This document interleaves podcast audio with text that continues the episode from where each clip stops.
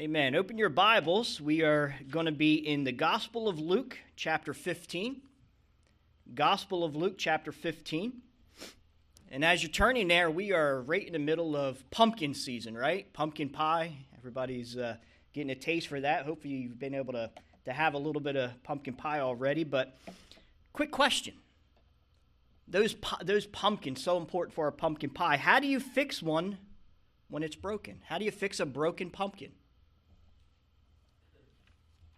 With a pumpkin patch. Right, Harley? If it's broken, you fix it with a pumpkin patch.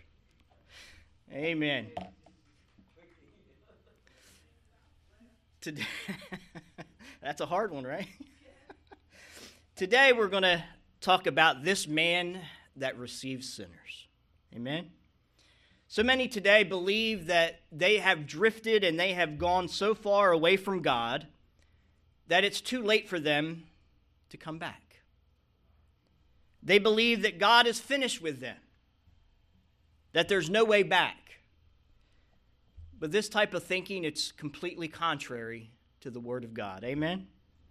God wants us all to know that there is a way back and that He is not finished with any of us yet. Amen.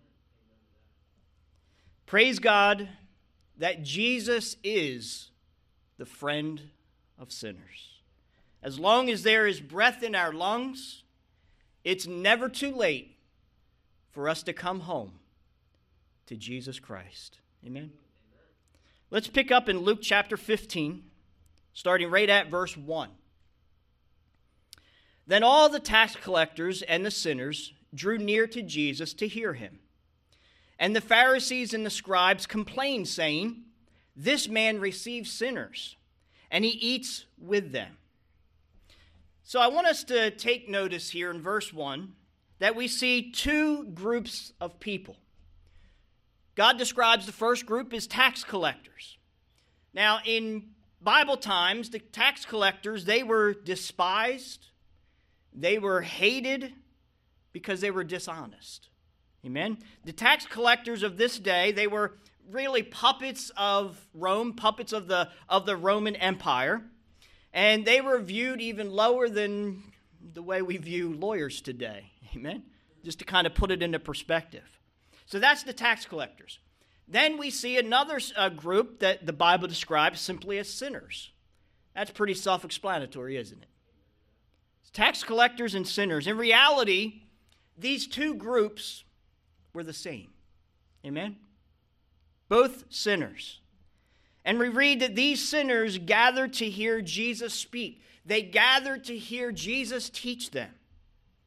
And then we see verse 2. And we're introduced to, to another uh, two groups of people, two more groups. Talks about the Pharisees and the scribes. Now, the Pharisees and the scribes, these were the religious leaders of that day. And they begin to complain and they begin to criticize Jesus for keeping company with this group of what they considered lowlifes, this group of sinners. Now, I want to say something and be very clear about this. It does not take much size to criticize, does it? Amen?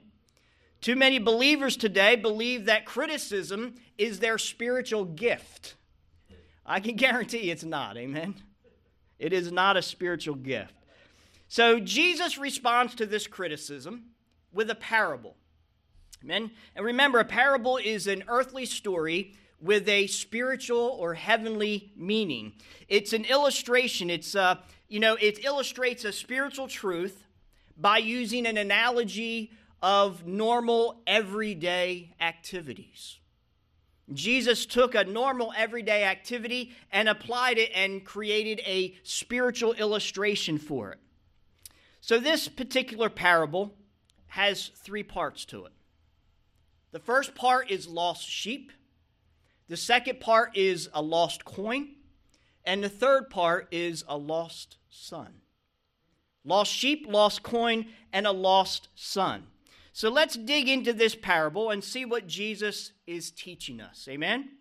So, the first thing he wants us to see is our sinful nature. Our sinful nature. Look at verse 3. So, Jesus spoke this parable to them, saying, What man of you, having a hundred sheep, if he loses one of them, does not leave the ninety nine in the wilderness and go after the one which is lost until he find it? And when he has found it, he lays it on his shoulders, rejoicing. And when he comes home, he calls together his friends and his neighbors, saying to them, Rejoice with me, for I have found my sheep which was lost.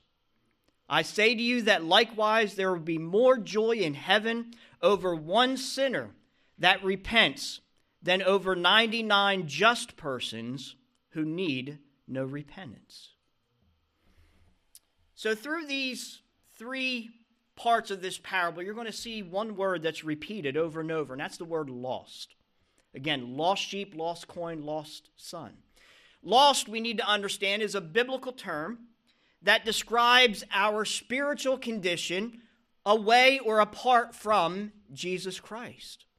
Without Jesus Christ, we are all spiritually lost. Amen? We're lost. We're undone. We're unsaved. We are completely completely helpless and without hope.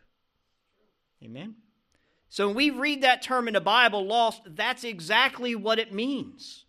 And Jesus illustrates here that our lost, our, our sinful condition, is like being a lost sheep. A lost sheep. And what this parable outlines, it outlines our weakness apart from God. Amen? Mankind's weakness apart from God. We need to understand that being compared to a sheep is not a compliment.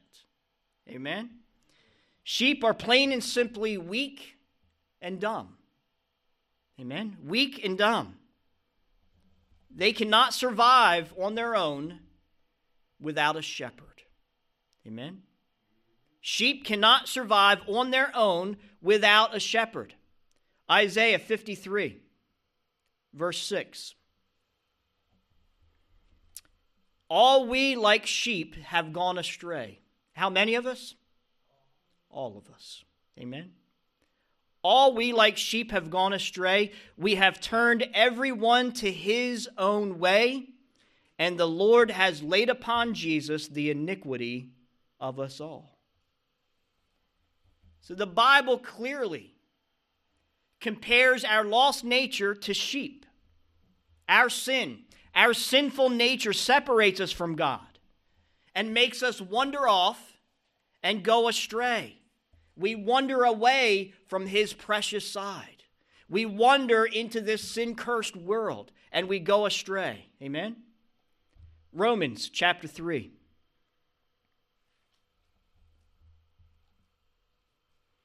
There is none who understand, there is none who seeks after God. They have together become unprofitable. There is none who does good, no, not one. God is talking about our spiritual condition. Amen. He's talking about our spiritual understanding. We, we talk about sheep being weak and sheep being dumb compared to our lost nature, we're talking about our spiritual understanding. Amen? He's not talking about our intellectual capacity, he's not talking about how smart we are. We read in the Gospel of John, chapter 3, there's a Pharisee by the name of Nicodemus. Nicodemus comes to Jesus. You know, he sneaks away in secret and he, and he comes to Jesus. He was a very, very smart religious leader of his day. In order to be a Pharisee, that was the top crop of religious leaders. They had to know the Old Testament frontwards, backwards, sideways, crossways.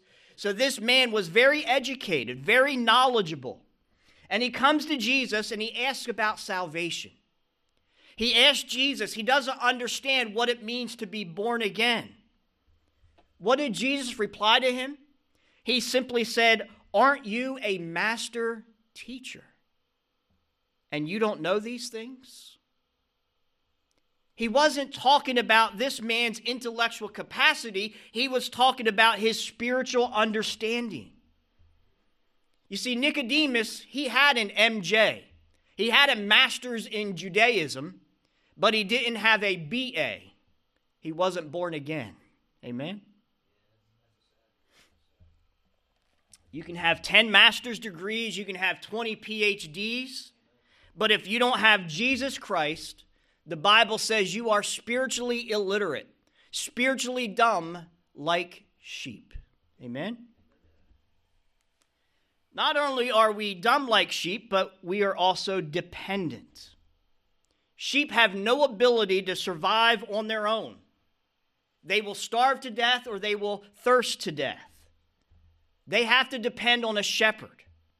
That shepherd has to lead them to food and water and protect them from all their enemies. And friends, you and I, we have the same dependency. Amen. Same exact dependency. We need Jesus Christ, the shepherd of our soul, to feed us with the manna from heaven and to, and to, and to quench our thirsty souls from the river of life. Amen. We need that shepherd of our soul. John chapter 6, verse 35. Jesus said to them, I am the bread of life. He who comes to me shall never hunger and he who believes in me shall never thirst. Amen. You see, this is why Jesus keeps company with sinners like us. Amen. We are just like sheep. We're weak, spiritually weak. We are unable to survive without a loving shepherd to care for us and to protect us along the way. Amen just like sheep. So we talk about lost sheep. When the Bible speaks of lost sheep, it's talking about the weakness of mankind. It's talking about our spiritual weakness apart from God. Amen? Apart from Christ. Now let's look at the second part of this parable. Skip down to verse 8. What woman having 10 silver coins, if she loses one coin, does not light a lamp, sweep the house, and search carefully until she finds it. And when she has found it, she calls her friends and her neighbors together, saying, Rejoice with me, for I have found the piece which I lost. Likewise, I say to you, there is joy in the presence of the angels of God over one sinner who repents.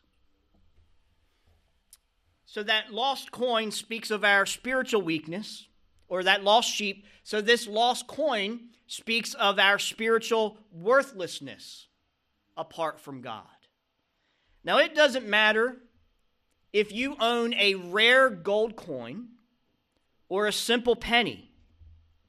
If you lose it, they're both worthless, aren't they? Amen? If it's lost, you can't spend it, even if it's a rare uh, gold coin. It doesn't matter. When it's lost, it is worthless because you cannot spend it has no value.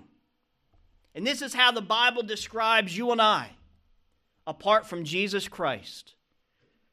Going back to Romans chapter 3.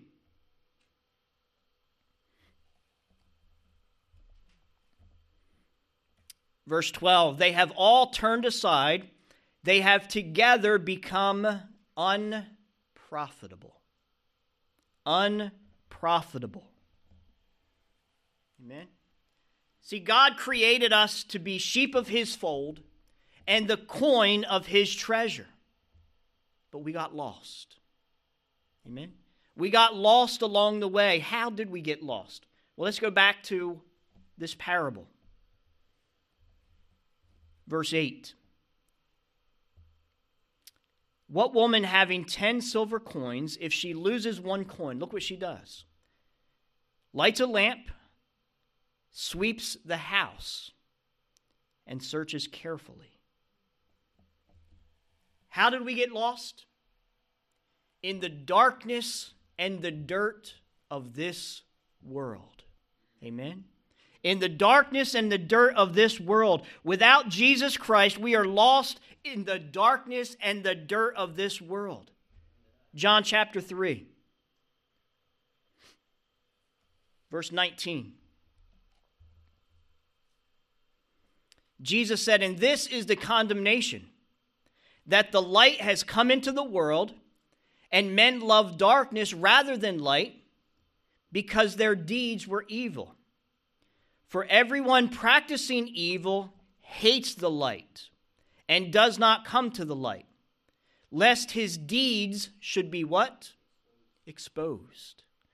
But he who does the truth comes to the light, that his deeds may be clearly seen that they have been done in God. Do you know why people don't go to church? You know, we look around, there's plenty more room in our pews to seat more people, isn't there? Why don't people go to church? Because they don't want to hear this. Amen? They don't want to hear the Bible. They don't want to hear God's word. Why?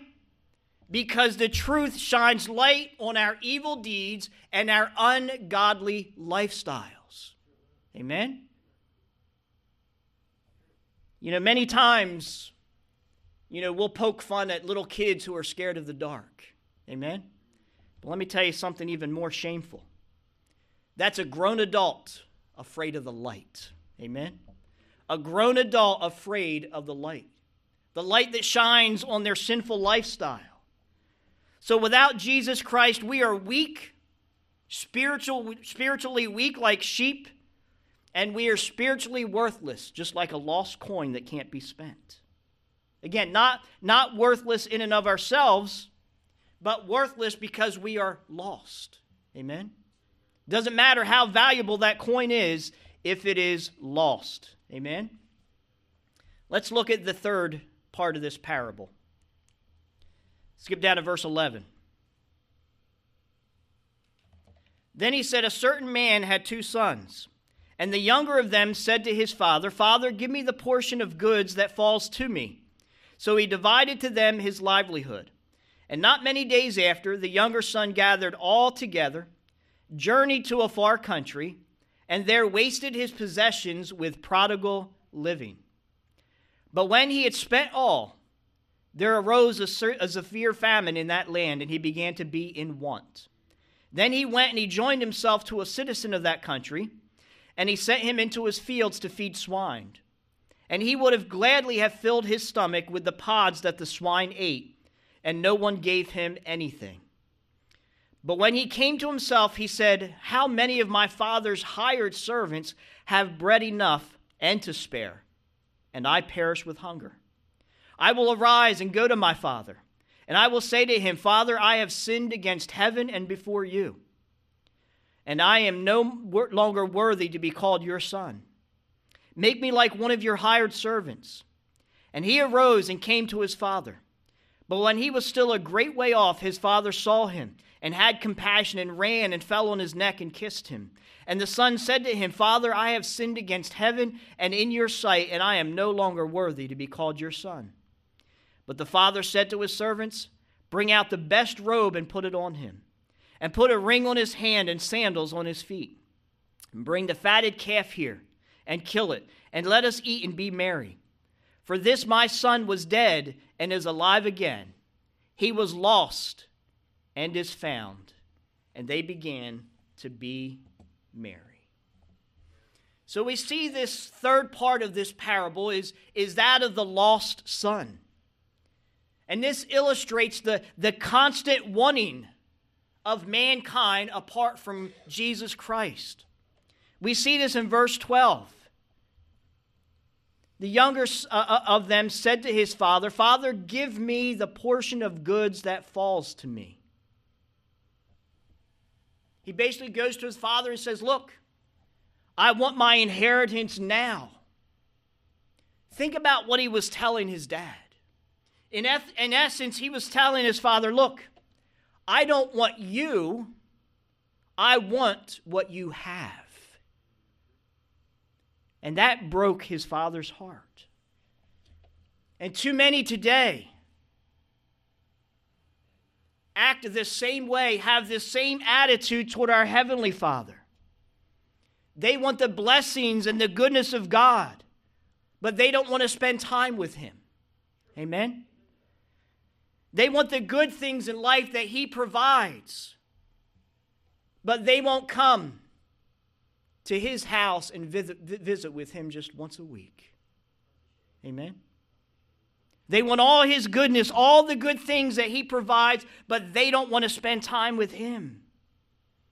And Jesus tells us these parables. He wants us to see the consequences of living life without Jesus Christ as a lost son. Amen? So, what are some of those consequences? First and foremost, life without Christ is filled with depression. Amen? Verse 14 says that he spent all. Listen, it pays to live for Jesus Christ, and it costs to live without him. Amen? It pays to live for Jesus Christ, but it costs to live without him. We have to understand that depression is not just emotional. Depression comes in many different forms. This also includes financial depression. You may say, Look, preacher, I know a lot of people who aren't living for God, but they have lots and lots of money. What we have to understand is that there is more than one kind of poverty. Amen? More than one kind of poverty. Jesus describes it in the book of Revelation, chapter 3.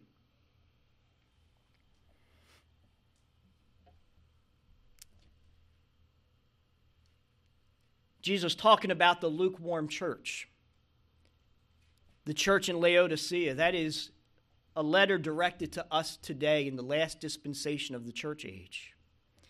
He said, Because you say, I am rich, have become wealthy, and have need of nothing, but do not know that you are wretched, miserable, poor, blind, and naked. Amen. You see what he's describing there? He's talking about our spiritual condition. The poorest people on earth can have plenty in their pocket, they just don't have Jesus Christ in their heart. Amen? Those are the poorest people on earth. Living in sin apart from Jesus Christ is absolutely costly. It's costly to our character, it's costly to our time, our health, it's costly to our finances, to our love, but most importantly, it is costly to our soul. Amen. Sin will always take us farther than we want to go, keep us longer than we want to stay, and cost us way more than we could ever afford to pay. Amen. That is what sin does to our lives. Secondly, Life without Christ is filled with dissatisfaction, not just depression and its many forms, but also dissatisfaction. Think back to our, our text. Verse 16. This lost son, he says, would gladly have filled his stomach with the pods that the swine ate. and no one gave him anything. This illustrates the emptiness of life without Christ. We can search this entire world from one end to the other and all it has to offer, but we will never fill that empty void inside of each and every one of us. You know why? Because God created that void to be filled by one person and that is Jesus Christ. Amen. Christ and Christ alone can fill that void. And Jesus is, is using physical hunger here to illustrate the, the spiritual hunger that we all have. That spiritual hunger that only Jesus Christ can satisfy. Amen? This is our sinful nature. Jesus made it very clear, He made it very understandable for us to see our sinful nature. So we are weak like sheep, we are worthless as a lost coin, and wanting like a lost son if we don't have Jesus Christ as our Lord and Savior. Amen. But praise God, we don't have to stay that way. Second part of this parable is that Jesus wants us to see his saving nature. He goes into great detail for us to see our sinful nature, but he also wants us to see his saving nature. I want to make sure everyone sees the contrast here. We can clearly see the depravity of mankind against the backdrop of the loving heart of Jesus Christ. Amen. Look at verse 4. Jesus said, What man of you, having a hundred sheep, if he loses one of them, does not leave the 99 in the wilderness and go after the one which is lost until he finds it? Jesus is talking about himself. Amen. Jesus is talking about himself. He is the good shepherd that laid down his life for his sheep. Amen. Luke 19:10.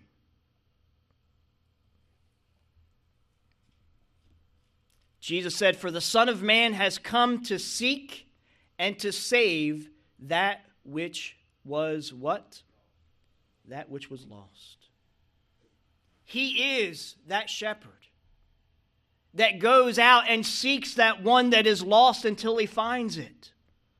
Why did Jesus leave the splendor of heaven for that stable in Bethlehem? Why did he leave the, the streets of gold for those dusty roads of Jericho? Why did he uh, lay down his diadem, that golden diadem, for a crown of thorns? Why did Jesus endure that, that pain, that suffering? that shame of Calvary's cross. Why? Because you and I, we were lost without any hope. That's why. Amen. He is the good shepherd that went searching for his lost sheep. We are in desperate need of a Savior. And that's exactly why Jesus came. It doesn't matter what we've done, or how long we've been caught up in it. Amen? It doesn't matter how long we've been caught up in those sins. Jesus loves us unconditionally, and he is constantly seeking after us. Verse 5 And when he found it, he lays it on his shoulders, rejoicing. And when he comes home, he calls together his friends and his neighbors, saying to them, Rejoice with me, for I have found my sheep which was lost. We see the redeeming nature of God the Son in those few verses. Amen? Look at verse 8.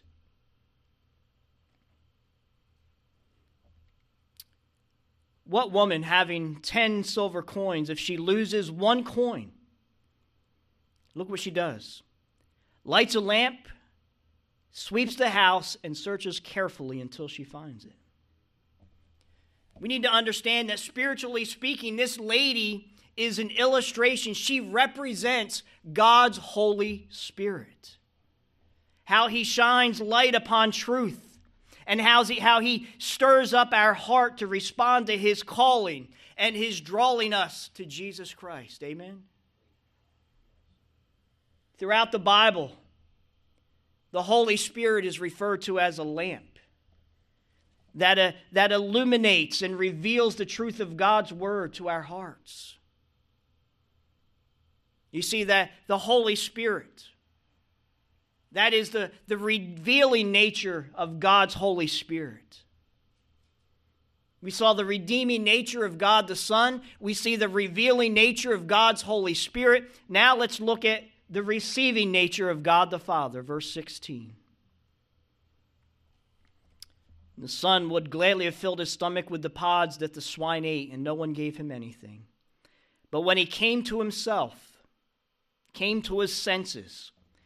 He said, How many of my father's hired servants have bread enough and to spare, and yet I perish with hunger? I will arise and go to my father, and I will say to him, Father, I have sinned against heaven and before you, and I am no longer worthy to be called your son. Make me like one of your hired servants. And he arose and he came to his father, but when he was still a great way off, his father saw him, had compassion, and ran and fell on his neck, and he kissed him. You see, that son finally realized that he was lost that he was spiritually bankrupt away apart from his father. He realizes, I need to go home. Amen. I need to come home. But no doubt he had a lot of questions on his heart. Am I worthy to go home? Will my father still accept me when I go home? I failed him over and over. Will he still love me? I've been living away and I haven't been living right. And so many today have these same questions about our Heavenly Father. But we need to understand that God loves us unconditionally. That means there is nothing that we can do to make him love us more, and there's nothing that we can do to make him love us less. Amen? He loves us unconditional, regardless of what we do. Amen? He just wants us to come home. I want to close with this thought. Jesus told this parable to the Pharisees and the scribes the religious leaders that were criticizing him for sitting and being and eating with sinners. Why? They criticized Christ for being with sinners because they believed that they were good people and they didn't need a Savior. They thought they were better than a sinner. But we have to know this there is no one so sinful that they cannot be saved, and there is no one so good that they don't need to be saved. Amen? It's time to come home.